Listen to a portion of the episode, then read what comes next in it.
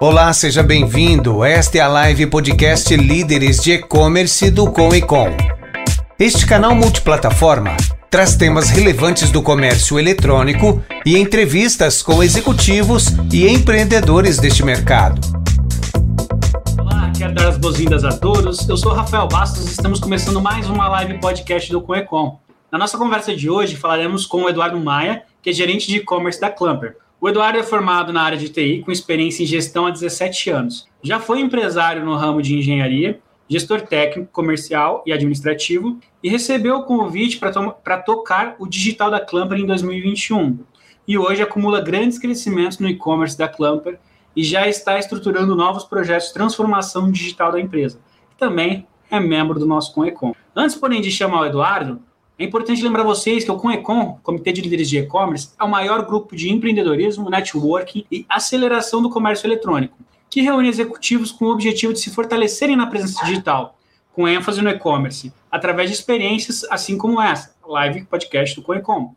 Então, se você quer saber um pouco mais sobre o Conecom, quer ficar por dentro da nossa programação e acompanhar tudo que rola, acesse o nosso site www.coecom.com.br ou acompanhe as nossas redes sociais, arroba Oficial. Esse é o nosso episódio número 68. Estamos no mês de abril de 2022. Lembramos vocês que nosso formato é multiplataforma. Então você pode nos assistir no YouTube, LinkedIn ou Facebook.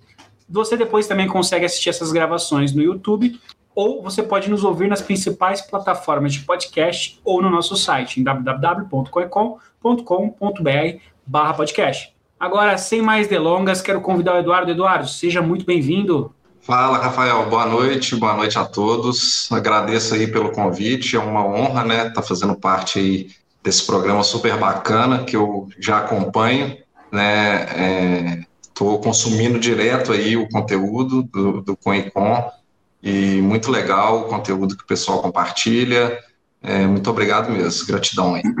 Nós que agradecemos, agradecemos pela audiência, né, para você é, nos assistir aí sempre e também por topar, vir compartilhar um pouquinho da tua trajetória, lembrando que a Live Podcast tem o objetivo de inspirar as pessoas, né? Então, através das suas experiências, das suas conquistas, com certeza você inspira outras pessoas que estão no mercado de digital ou que querem ingressar no mercado digital, seja como um empresário ou como um prestador de serviço, como funcionário em alguma empresa. Então é muito legal ter você do lado de cá. E é muito bacana também. A gente conversou um pouco antes, você falou do que sempre assiste, que você sempre gosta. E às vezes a gente não tem essa noção do quanto a gente influencia as outras pessoas, do quanto a gente consegue levar muita coisa através da nossa live. Então eu fico muito feliz de poder te receber aqui, viu? Nosso muito obrigado aí por aceitar participar. Ah, cara, é um movimento que assim, eu tô apaixonado, né? Eu até falei com o Fernando na minha entrevista, onde, né, quando eu me tornei membro, que eu conheci o Cunhicom é, numa sexta-feira, o, o, podcast, né, numa sexta-feira, e de sexta a quarta, que foi o dia que eu conversei com, com o Fernando, eu já tinha escutado três episódios, né, e agora estou consumindo, assim, diariamente, vou para o trabalho ouvindo, volto ouvindo, estou frenético aí, muito conteúdo legal, muita gente boa compartilhando aí a, as experiências, né, e que ajudam demais, cara, a gente já tem insight, né, aprender com a experiência dos outros, né, bem, é, eu estou gostando muito, cara, do que está acontecendo. Maravilha. É, dois recadinhos. Primeiro, vou aproveitar o seu gancho. Se você que está nos assistindo nos ouvindo quer ouvir algum gestor de e-commerce, algum profissional de e-commerce aqui na live podcast do Coecom, manda para gente. Pode mandar no nosso direct através do, do Instagram? Então, manda no direct quem você gostaria de ver por aqui, ou se você é um empresário de e-commerce, um empreendedor aí do, do segmento de e-commerce e quer participar da nossa live podcast, também pode chamar lá no Instagram, que a gente viabiliza isso, tá bom? E o segundo recado é, você que está nos assistindo em qualquer plataforma, seja no Facebook, LinkedIn ou YouTube, você pode enviar suas perguntas, tá? Então, se você tiver alguma pergunta, é só enviar aí no chat da plataforma que chega para mim e eu direciono para o Eduardo. Eduardo, para a gente começar, Conta um pouquinho mais sobre você, quem é o Eduardo Maia, como que ele chegou aqui, qual foi a trajetória dele, quais foram as fontes dele. Vamos lá, Rafael. É, o que, que acontece? Eu sou filho de pais né, bem simples aí, a gente é, nunca faltou nada dentro de casa, mas são uma família bem simples e que com muita luta a gente agora pode estar, tá, né, graças a Deus, está desfrutando aí uma vida melhor.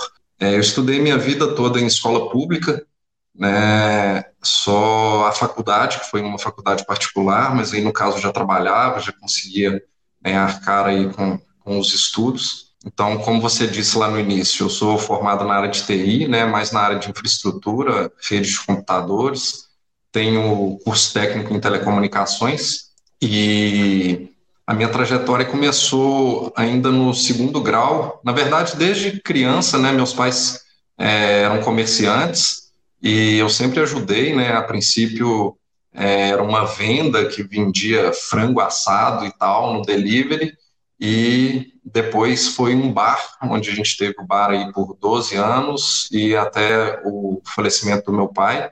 Perdi meu pai muito cedo, né? Tinha 48 anos. É, e eu é, me inspiro muito neles, assim, nessa né? veia de comerciante acaba vindo com a gente, né? Vem de herança aí. Então, é, além de contar com, com todo o apoio aí, né? Agora da minha mãe, do meu irmão e tudo mais. Então, eu comecei lá em 98, mais ou menos, se eu não me engano, eu fiz um curso de manutenção de computadores, fui fazer um estágio, estava ainda no segundo grau, e assim que eu me formei, eu arrumei meu primeiro emprego mesmo, né, de, de carteira assinada, eu fui assistente é, de telefonia em uma empresa né, de PABX e tal, e já entrei para o curso técnico no Senai, lá de telecomunicações.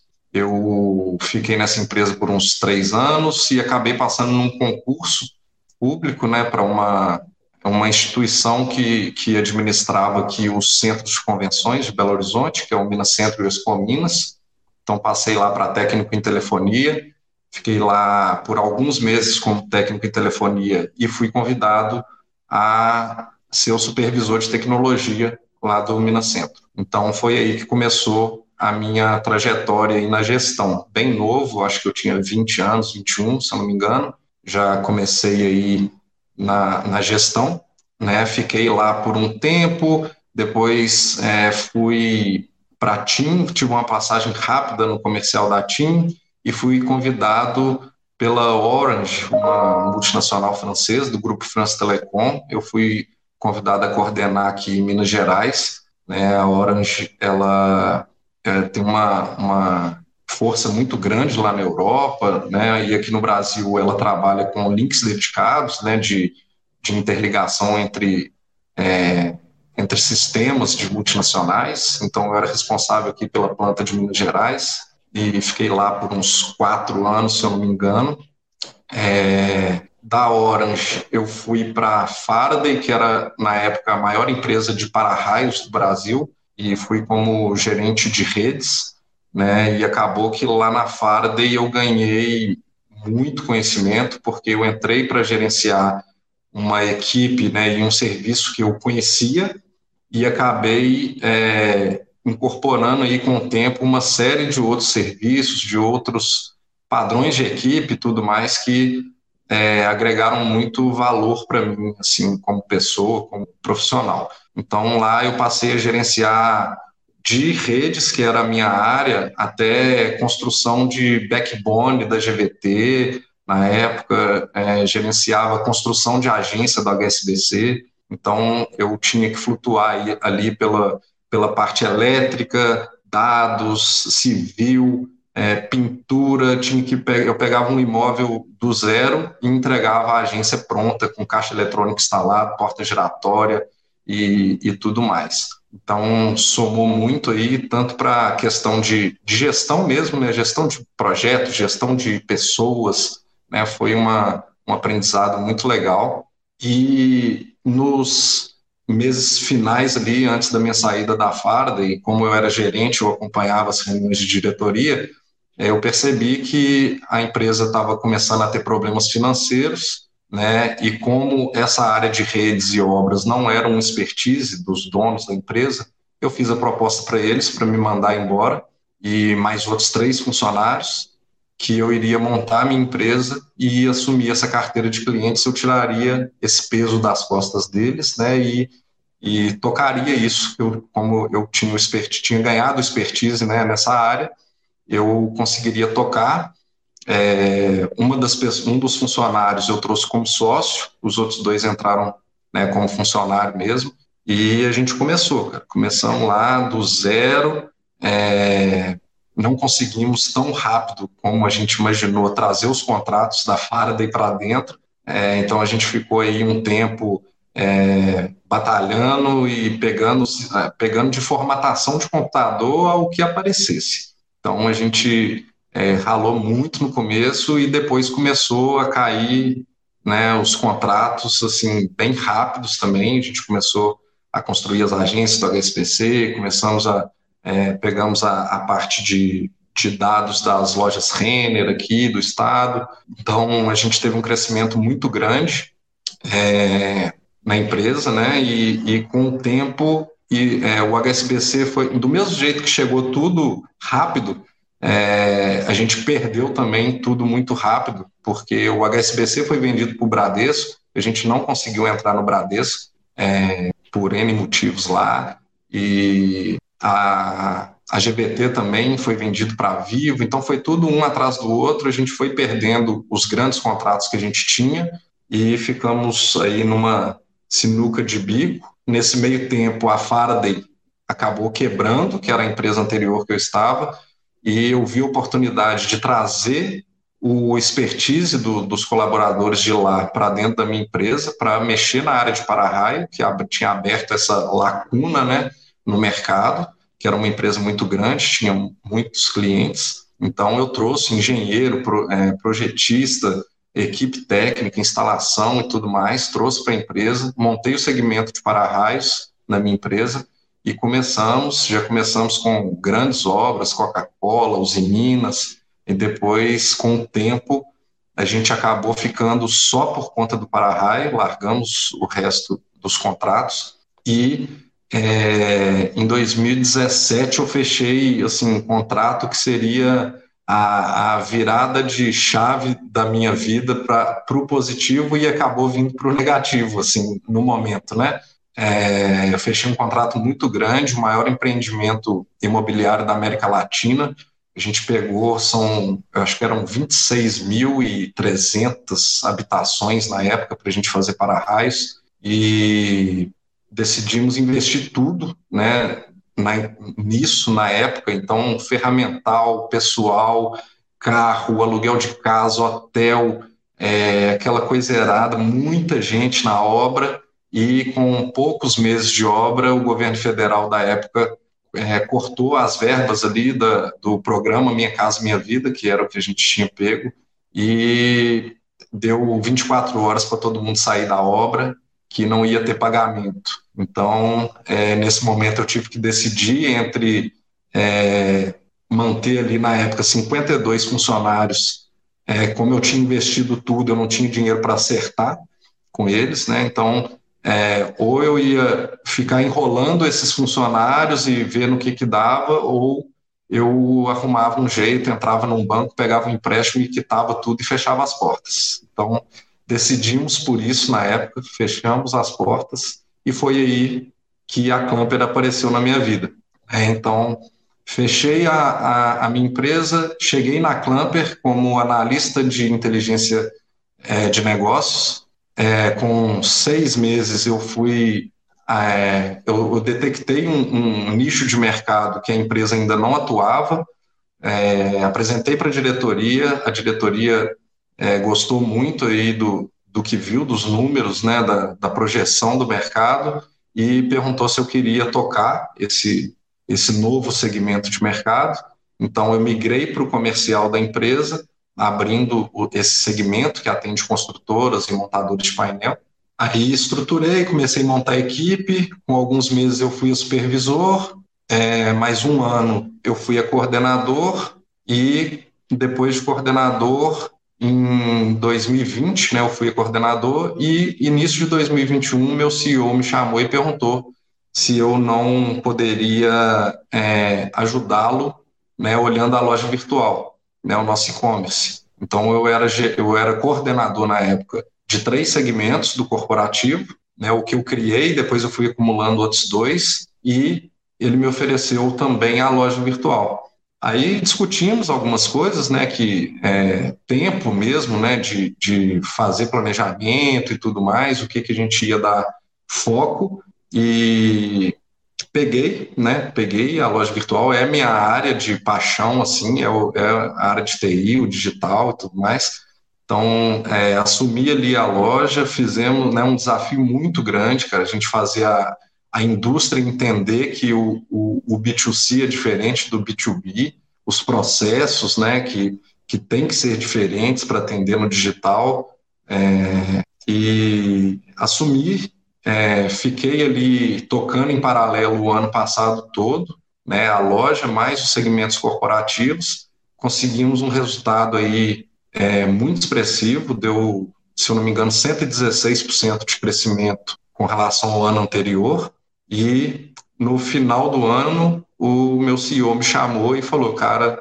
ano que vem vai ser exclusivo loja, vou passar seus segmentos corporativos para é, outro gestor. E assim a gente fez, né? Os, eu fiz a, a, a migração né, do, dos setores corporativos para um outro gestor, para um colega, e estou dedicado 100% agora do tempo ao e-commerce, desde janeiro, e, cara, muito trabalho, muita coisa para ser feita, muito processo para arrumar, muita ferramenta para implantar.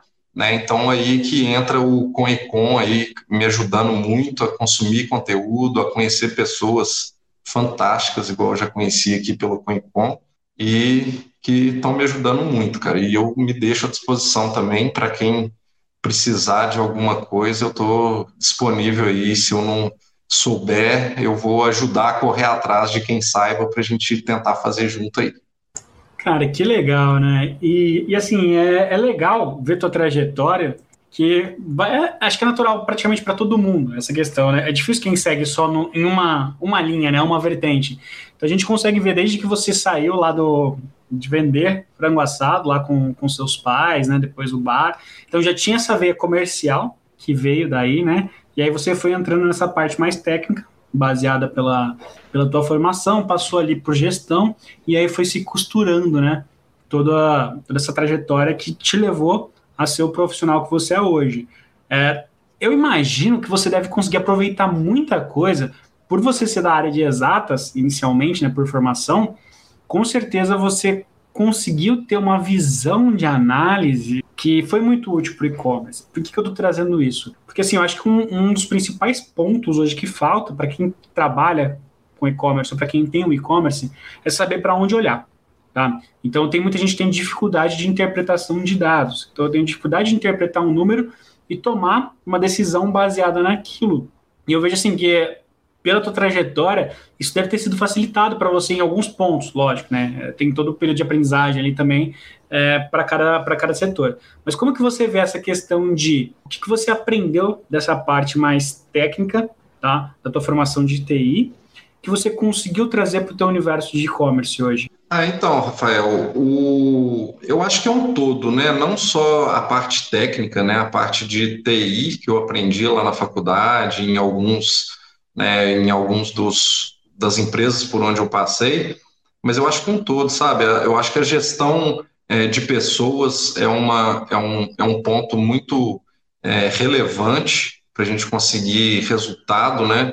Porque eu peguei uma, um e-commerce já em funcionamento, né? Eu já peguei um e-commerce que já tinha alguns anos de maturação, mas que precisava de ter um foco, precisava né, de sangue no olho ali das pessoas, da, né, de cada um, de todos, na verdade, estarem é, correndo atrás do mesmo objetivo, é, pessoas é, dedicadas a fazer acontecer. Então, acho que essa questão de gestão de pessoas é muito importante. É, a questão técnica, claro, ajuda, né? Eu, eu, eu não tenho dificuldade com plataforma nenhuma, né? Eu sou uma pessoa bem é, como se diz, bem, é bem desenvolvida né, no, na parte digital, então eu conheço muito de ferramenta, eu conheço ferramenta de edição de imagem, que eu faço é, algumas coisas aqui, né, é, conheço ferramentas de edição de vídeo, é, de, de criação de site, então eu, eu, já tive algumas passagens, mesmo que por questões é, pessoais, né? Igual tenho um filho que é youtuber, então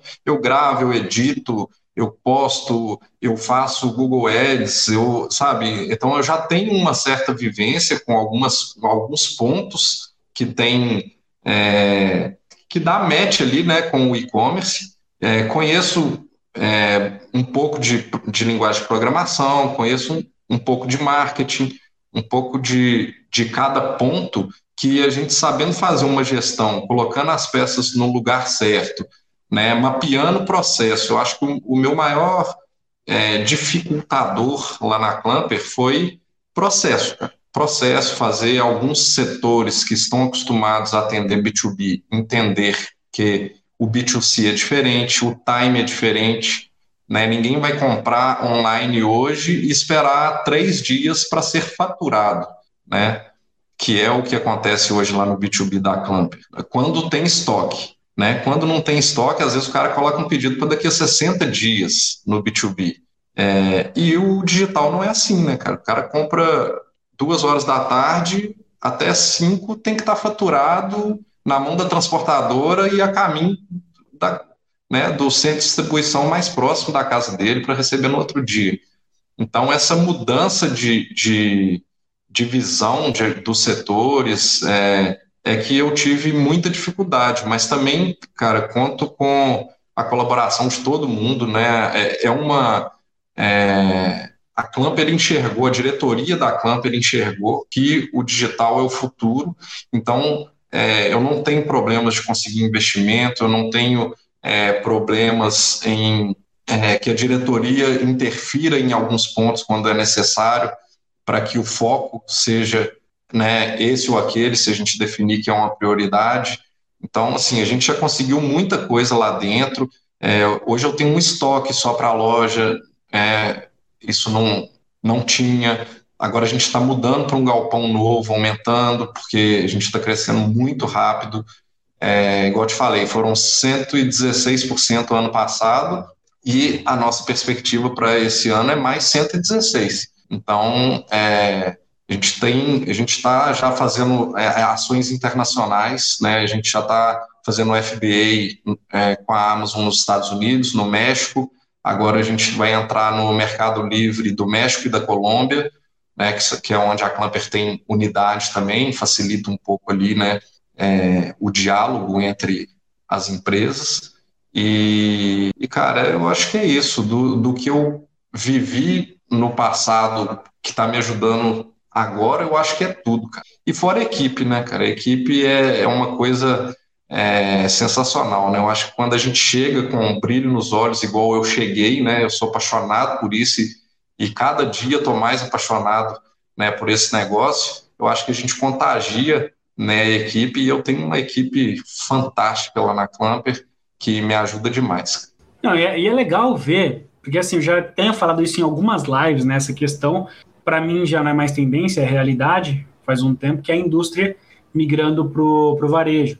Né? Então, a indústria vendendo direto, respeitando, lógico, a, cadeia intermediária. Mas a gente consegue ver bons exemplos que vem acontecendo e o legal é que do teu lado você não teve muita objeção, né? Pelo contrário, parece que eles foram impulsionadores para você conseguir colocar esse projeto no ar, conseguir tocar esse projeto depois eu vou avançar um pouco mais nessa linha de perguntas sobre a indústria para o varejo, mas eu queria saber assim, como que é essa relação? Porque às vezes a gente tem alguém aqui que está ouvindo a gente, que está assistindo a gente, que é uma indústria que quer colocar, mas tem muito receio. Ah, não, mas os meus representantes, os intermediadores, as distribuidoras, elas vão ver um problema. Isso vai me dar muita dor de cabeça, eu vou perder receita. Então, o que você poderia falar para esse pessoal? Um caminho suave ali, mais tranquilo. Como que vocês conseguiram conduzir isso com a Clubber? É, vamos lá. É, o que, que acontece? Conflito entre as áreas acaba, vez ou outra, acontecendo, né? Eu sei de histórias é, como eu já estou na Clamper há mais tempo, agora né, tem um ano e três meses que eu estou à frente do e-commerce, mas eu já estou na Clamper há quatro anos, então eu já vi, já ouvi né, atritos entre segmentos, é, um tentando é, defender os seus interesses ali, né? Cada um defendendo o seu. Mas é, eu vejo que, a princípio, vou, vou, vou te contar o que, que a Clamper fez e que deu super certo, foi o seguinte, o e-commerce, a princípio, entrou meio que como um balizador de preço do mercado. Né? A princípio foi assim. Aí entrou é, mostrando é, para o público que se precisar comprar online, eu estou aqui, né, eu sou fabricante e tudo mais, mas não tinha muito aquela pegada de desbravar, de explorar o mercado e ganhar força.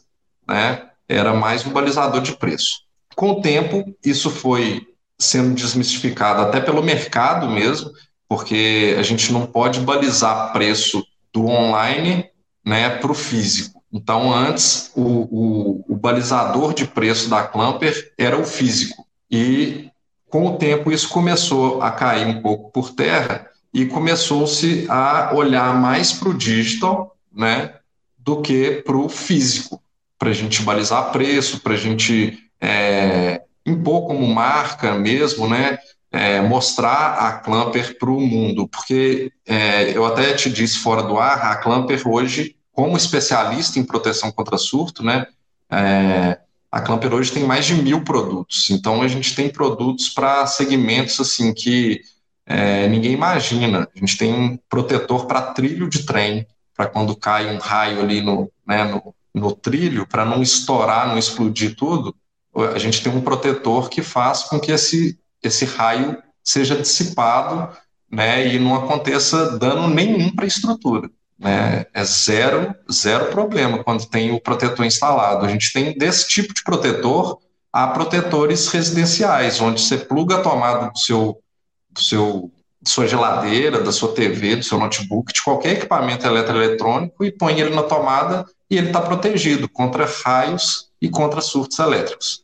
Né? Então, a gente precisa é, mostrar né, essa, essa, é, essas características do produto, os benefícios que esses produtos trazem para as pessoas por um preço muito baixo né, para o mercado. Porque hoje, é, independente do distribuidor, a gente não vai ter um distribuidor que tenha os mil produtos da Clamper. Né? Então, a gente está ali para mostrar tudo que a Clamper tem, é, para não é balizar preço mais, mas a gente também faz isso, mesmo não, não sendo o nosso foco. Né? A gente acaba balizando o preço também no mercado e, e a gente deixa uma margem super saudável para quem né, revende, para quem distribui os produtos. Né? Uma margem super saudável, dá para todo mundo né, trabalhar legal, se posicionar bem usando a marca da Clamper. A gente tem mais de 5 mil revendas esparramadas pelo Brasil é, são e a gente não tem conflito. Já teve mais no passado, mais pela surpresa, né? De pô, a Clamper tá lá na loja, vai me atrapalhar, e depois acaba que o próprio mercado vê que não, não vai atrapalhar, cara. Tem, é, o mercado tá aí, o mercado tá para todo mundo, né? Tem os marketplaces para todo mundo trabalhar, tem é, o próprio digital, a loja física, tem, tem espaço para todo mundo trabalhar e com margens bem saudáveis, assim, vamos dizer assim, para todo mundo. Legal. Um outro ponto é um desafio do que você falou, né? Você falou, ah, às vezes eu vendo aqui de manhã e até a tarde tem que estar com a transportadora. E a gente sabe que quando uma empresa tem foco em Mercado Livre, por exemplo, né?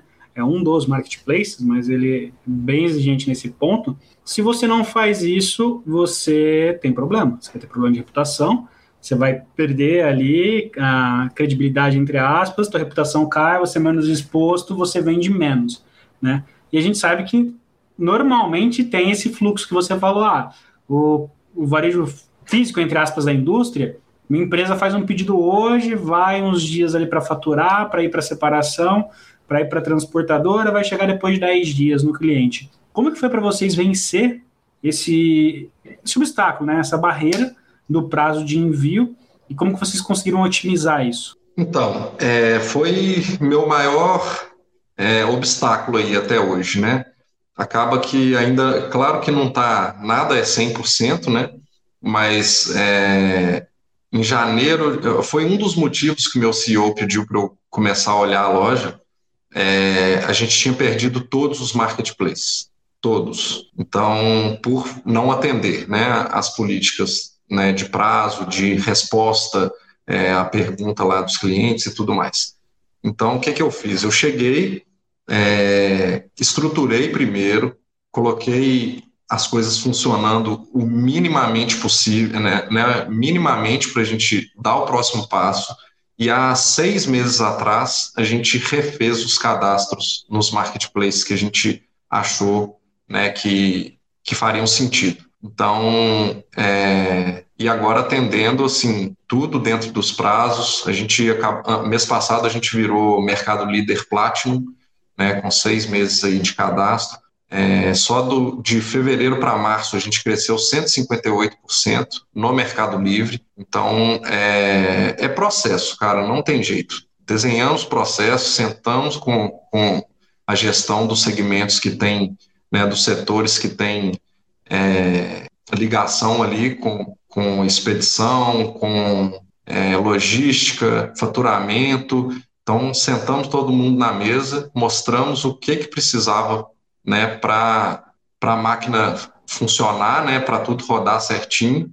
E, e é isso, cara. E cada um fazendo sua parte, monitorando de perto, né? Tem as confusões de vez em quando, cara, eu preciso que saia, ah, não tem jeito, não, não tem jeito, mas vai, vai sair, cara, vai sair, eu confio que você vai dar conta e tal, e vamos embora e tudo certo, cara, estamos com a reputação super bacana agora em todos os marketplaces, é, crescendo muito a cada mês dentro de todos eles, né, e eu acho que a, é, é isso, cara, é desenhar o processo e envolver todo mundo, envolver todo mundo, mostrar quais vão ser os benefícios, o que, que a empresa busca, né? A direção da empresa também deixar claro o que, que ela quer, que isso facilita tudo. Legal. Agora a gente vai para um lado um pouco mais pessoal aí do Eduardo, que é o seguinte: a gente sabe que no Brasil, é, não só no Brasil, mas eu falo do Brasil porque é a nossa realidade.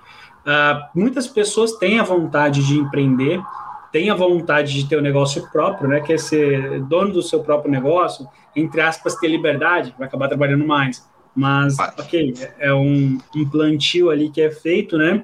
Uh, porém, a gente sabe que não é todos os negócios, aliás, é uma minoria que acaba dando certo, que acaba funcionando. Eu passei por isso, tá? Eu tive um negócio no passado, não deu muito certo, eu ainda consegui vender ele, então não, não saí tão no prejuízo assim, é, mas eu falei que eu não empreenderia mais, que eu só empreenderia para os outros, né? Eu trabalharia, continuaria como, eu, como minha empreendedor prestando serviço para os outros, por obra do destino, eu acabei voltando a empreender por conta aí, mas qual que é o ponto? Eu tinha chegado a essa consciência que não, eu posso continuar com o meu espírito empreendedor, eu posso ter boas parcerias de negócio e eu ganho muito dinheiro com uma pessoa que às vezes tem mais recursos que eu para investir no projeto, tem mais time, tem mais equipe, vou estar com outras pessoas e vou tomar esse negócio como sendo meu também, assim como eu teria meu próprio negócio. Tá? Como você abriu aqui, você teve uma empresa que estava em constante ascensão aí e, de repente, no melhor momento, era o que tudo indicava, acabou tendo um problema, um fator externo, você não teve controle nenhum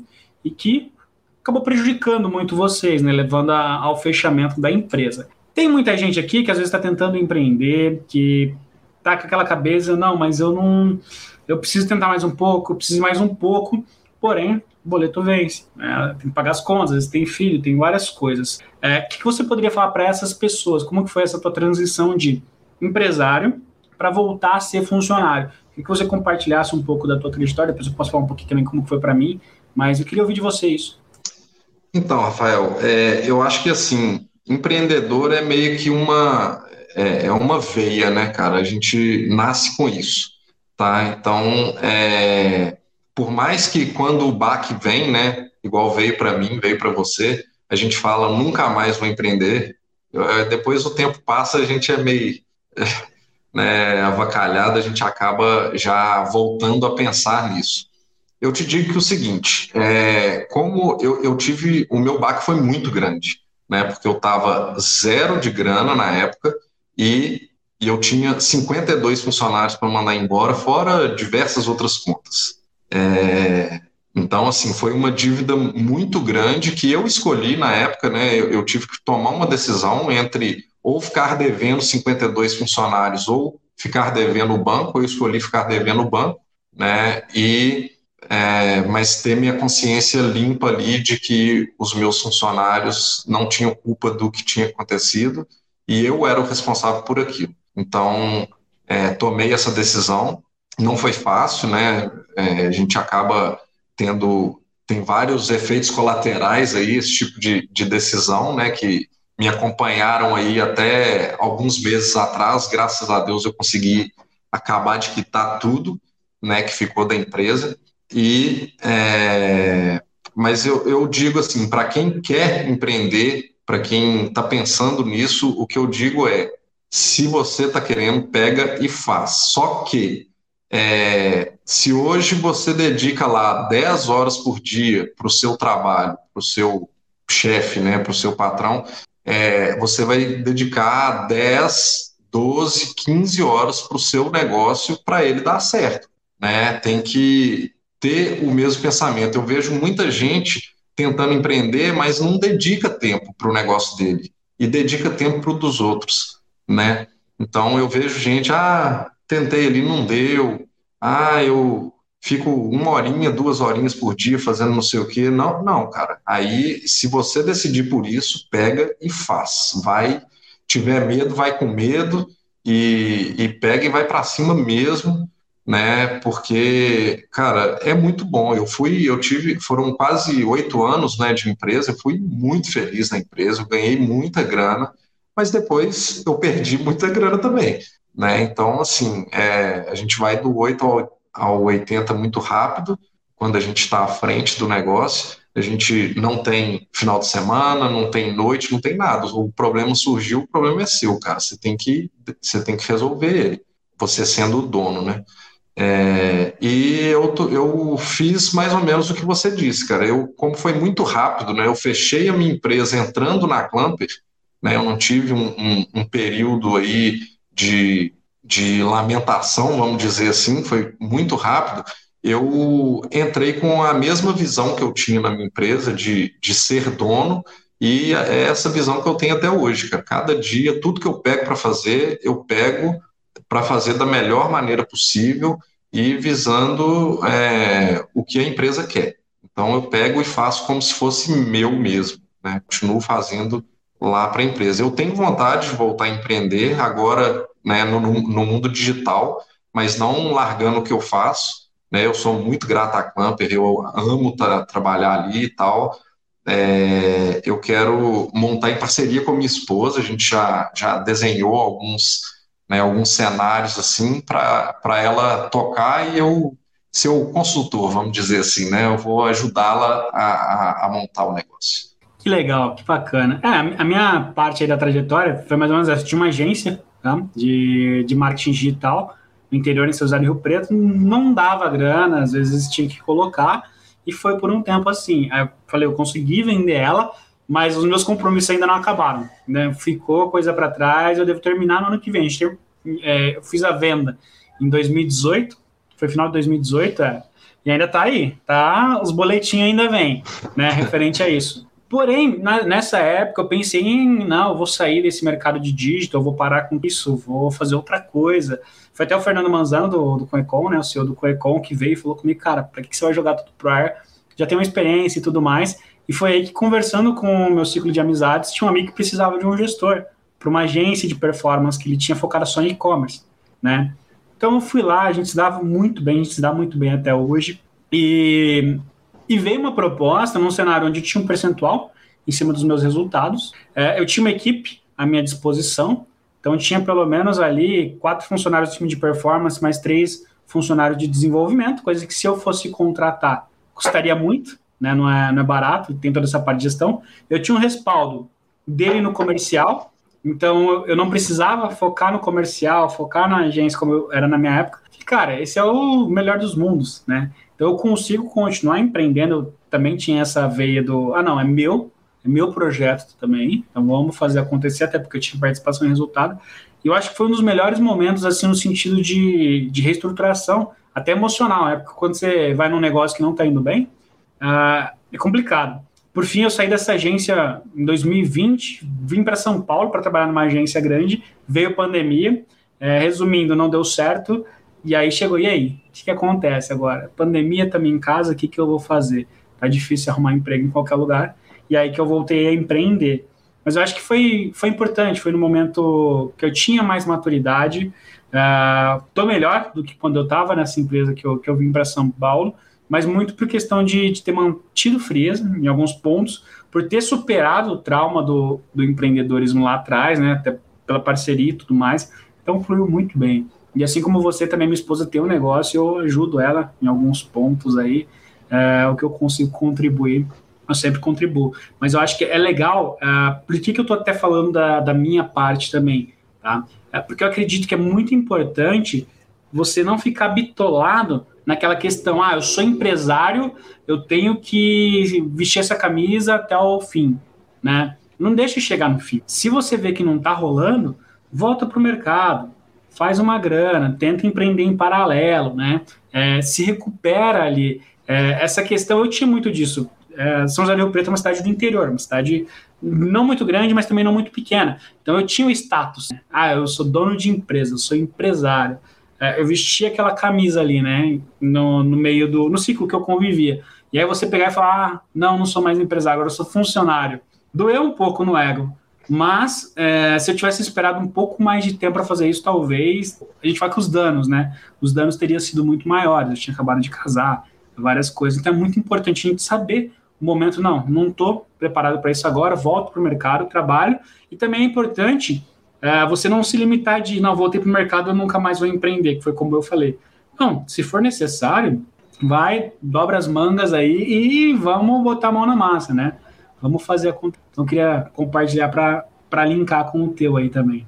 Ah, pois é, cara. É, eu, eu vejo assim, a, a, vida é um ciclo, né, cara? Não dá para a gente ficar bitolado. Ah, igual você disse, né? Agora eu sou empresário, eu não posso voltar para o mercado. Cara, é, o, o, boleto tá chegando aí, cara. Você tem que voltar, não tem. E não é, não é demérito, né? Igual, por exemplo, é, o, o, meu negócio, né? Mesmo. Eu não vejo que, que. Eu vejo que foi uma questão, cara, até política, né? Foi uma questão de mercado que. É, tudo bem, eu posso ter errado em investir tudo que eu tinha naquele projeto, cara, mas era o projeto da virada de página da minha vida também. Né? Então, é, e não deixou assim, de ser um sucesso né? É, é, você ganhou muito dinheiro, com certeza ficou algumas coisas dessa época. O aprendizado que você teve, com certeza é o que te alavancou até aqui. Então não deixou de ser um sucesso. Foi um baita aprendizado. É, com certeza. E nem o contrário, né, cara? Às vezes a pessoa está insatisfeita no, no serviço, né? Ou está querendo, mesmo que não esteja insatisfeita, mas está querendo empreender, gosta e tem medo, cara, tem que ir com medo mesmo e fazer acontecer né? Eu, pelo menos, vejo dessa maneira. Eu acho que a gente tem que seguir aí nosso, nosso destino, né? Eu acho que tem coisas aí que acabam que já vêm meio que desenhadas, né? Mas não pode deixar passar a oportunidade também toda hora, né? Senão acaba parando de acontecer. Sim, sem dúvida nenhuma. Eduardo, o papo tá muito bom, mas quando o papo tá bom, passa rápido, né? Que a gente tá caminhando para o final aí já, para a gente não estourar muito tempo. E aí a gente tem uma, uma série de perguntas ali para a gente poder conhecer um pouco mais do seu dia a dia, entender um pouco mais de você. Vamos partir para essa, essa parte aí de, de perguntas? Vambora. Show. Você tem algum mentor, Eduardo? Tem alguém que te inspira ou te inspirou? E se você puder revelar quem é essa pessoa? Ó, vamos lá. É, eu tenho né, várias pessoas que, que me inspiram. Como mentor hoje, é, vamos lá, vamos nas pessoas que me inspiram primeiro. Eu tenho é, algumas pessoas que marcaram aí minha, minha trajetória, né? É, meus pais, né, são pessoas que, que me inspiram muito. É, meu irmão, né, eu tenho um irmão, meu irmão é presidente da, da Emater, é um cara que me inspira muito como pai, como ser humano e tudo mais. É, eu tive o meu primeiro, na verdade, é, é, sócio da primeira empresa que eu trabalhei, né, como assistente de, de telefonia lá atrás, é, o Flávio.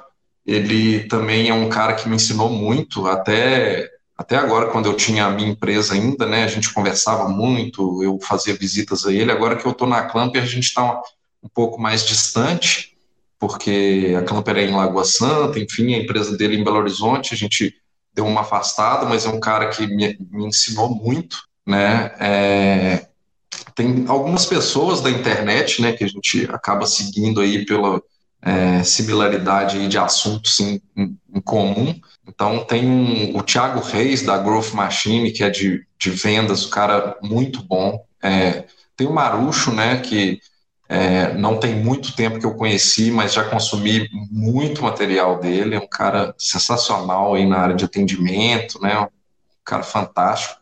É, tem o Tiago Quintino, da WCIS. Eu fiz duas certificações internacionais de Customer Experience com, com eles. É um cara também muito bom, com muito conteúdo legal na internet, aí, muita coisa gratuita e tal. E, e assim, cara, tem o, o CEO da Clamper, né, o Marcelo Lobo, um cara que eu é, gosto muito de, de, trocar ideia com eles, com, com, simples conversas eu aprendo muita coisa com eles, de tomada de decisão, de a parte de business mesmo, né? É um cara muito bacana. É, enfim, eu acho que por aí tá bom. São essas pessoas aí, a princípio, que me inspiram e, e que eu tomo como, como um norte aí para seguir. Show! Vamos para a próxima pergunta aqui então. Quais são as suas fontes de informação no dia a dia? Onde você busca se informar diariamente? Cara, então, ultimamente, muito com Coencom, né? Com esse programa aqui, esse podcast, a gente consegue é, coisas, né? Muito insight, muito. Né, um bate-papo igual esse que a gente está tendo aqui, cara, eu já peguei insight demais. O primeiro episódio, eu não esqueço, o primeiro episódio desse podcast aqui com o Léo, é, a gente, eu peguei um insight de logística e compartilhei no Spotify ali com a minha turma de logística o, o ponto exato onde ele fala do, do, do, tema, né?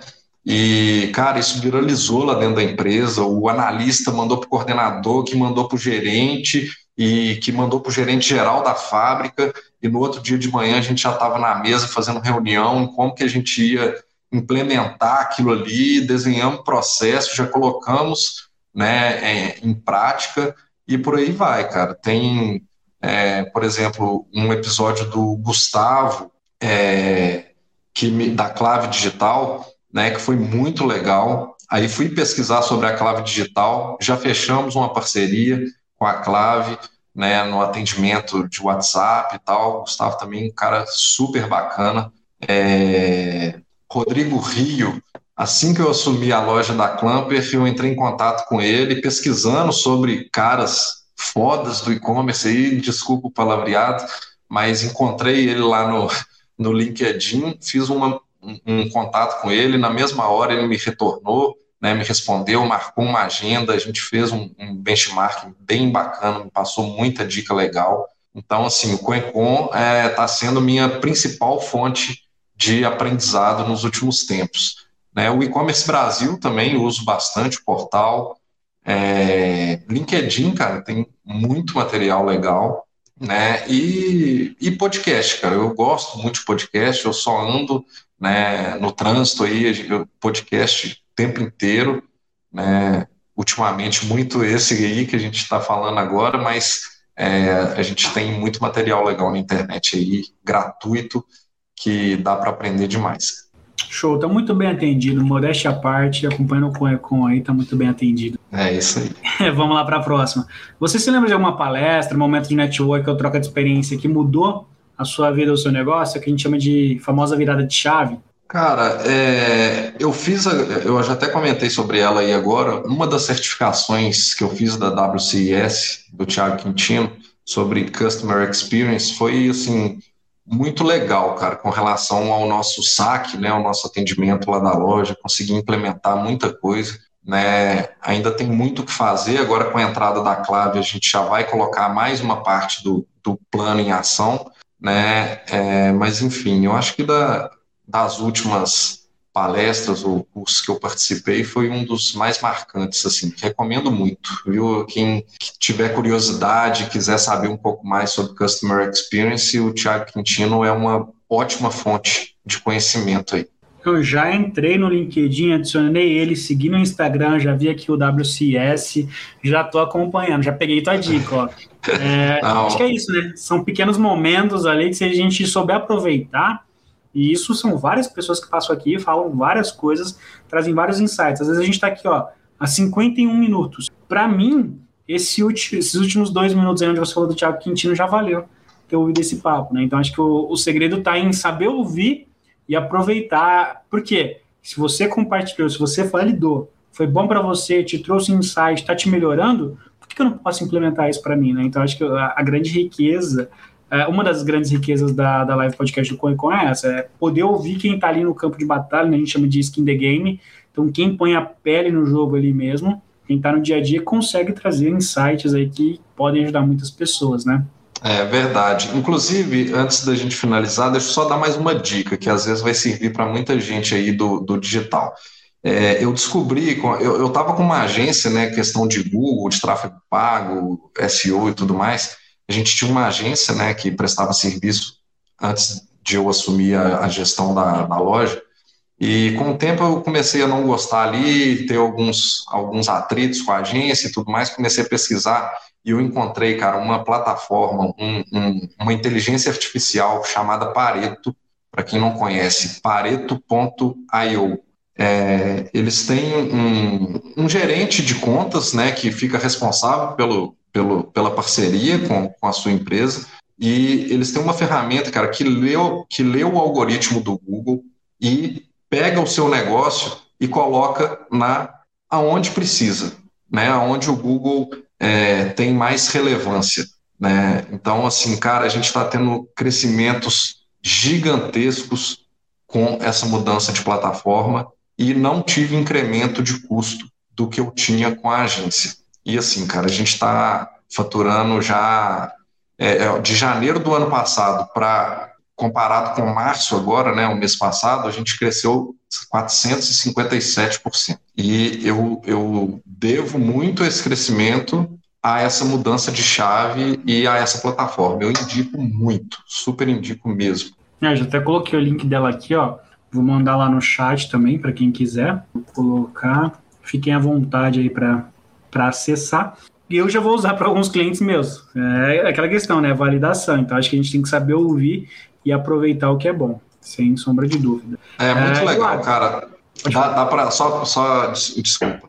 É uhum. só para é, é só fazer um contato via via site aí com eles, né? Eles retornam, marcam uma call, explica tudo direitinho, como que funciona, demonstra a ferramenta, né? É muito bom, cara. É uma da, das ferramentas aí das últimas que a gente implementou que mais trouxe resultado e que mais a gente tem um atendimento feito de perto, relatórios super ricos, né, em, em informações, em dados. Eu estou gostando muito mesmo. Ah, que legal, até mandei ali para o pessoal no chat também. Quem tem alguma dúvida, acessa. Depois também você pode encontrar o, o LinkedIn do Eduardo aqui na descrição do vídeo tá? E chama ele no LinkedIn, já adiciona ele, já troca a figurinha também. É, Eduardo, do ponto de vista aí de satisfação profissional, o que, que falta para você se sentir satisfeito profissionalmente? Sei que às vezes é uma coisa que ainda está tá lá na frente, mas alguns pontos aí que te agradariam. Cara, eu, eu tento viver um dia de cada vez, sabe? Eu nunca tive muito sonho a longo prazo, não.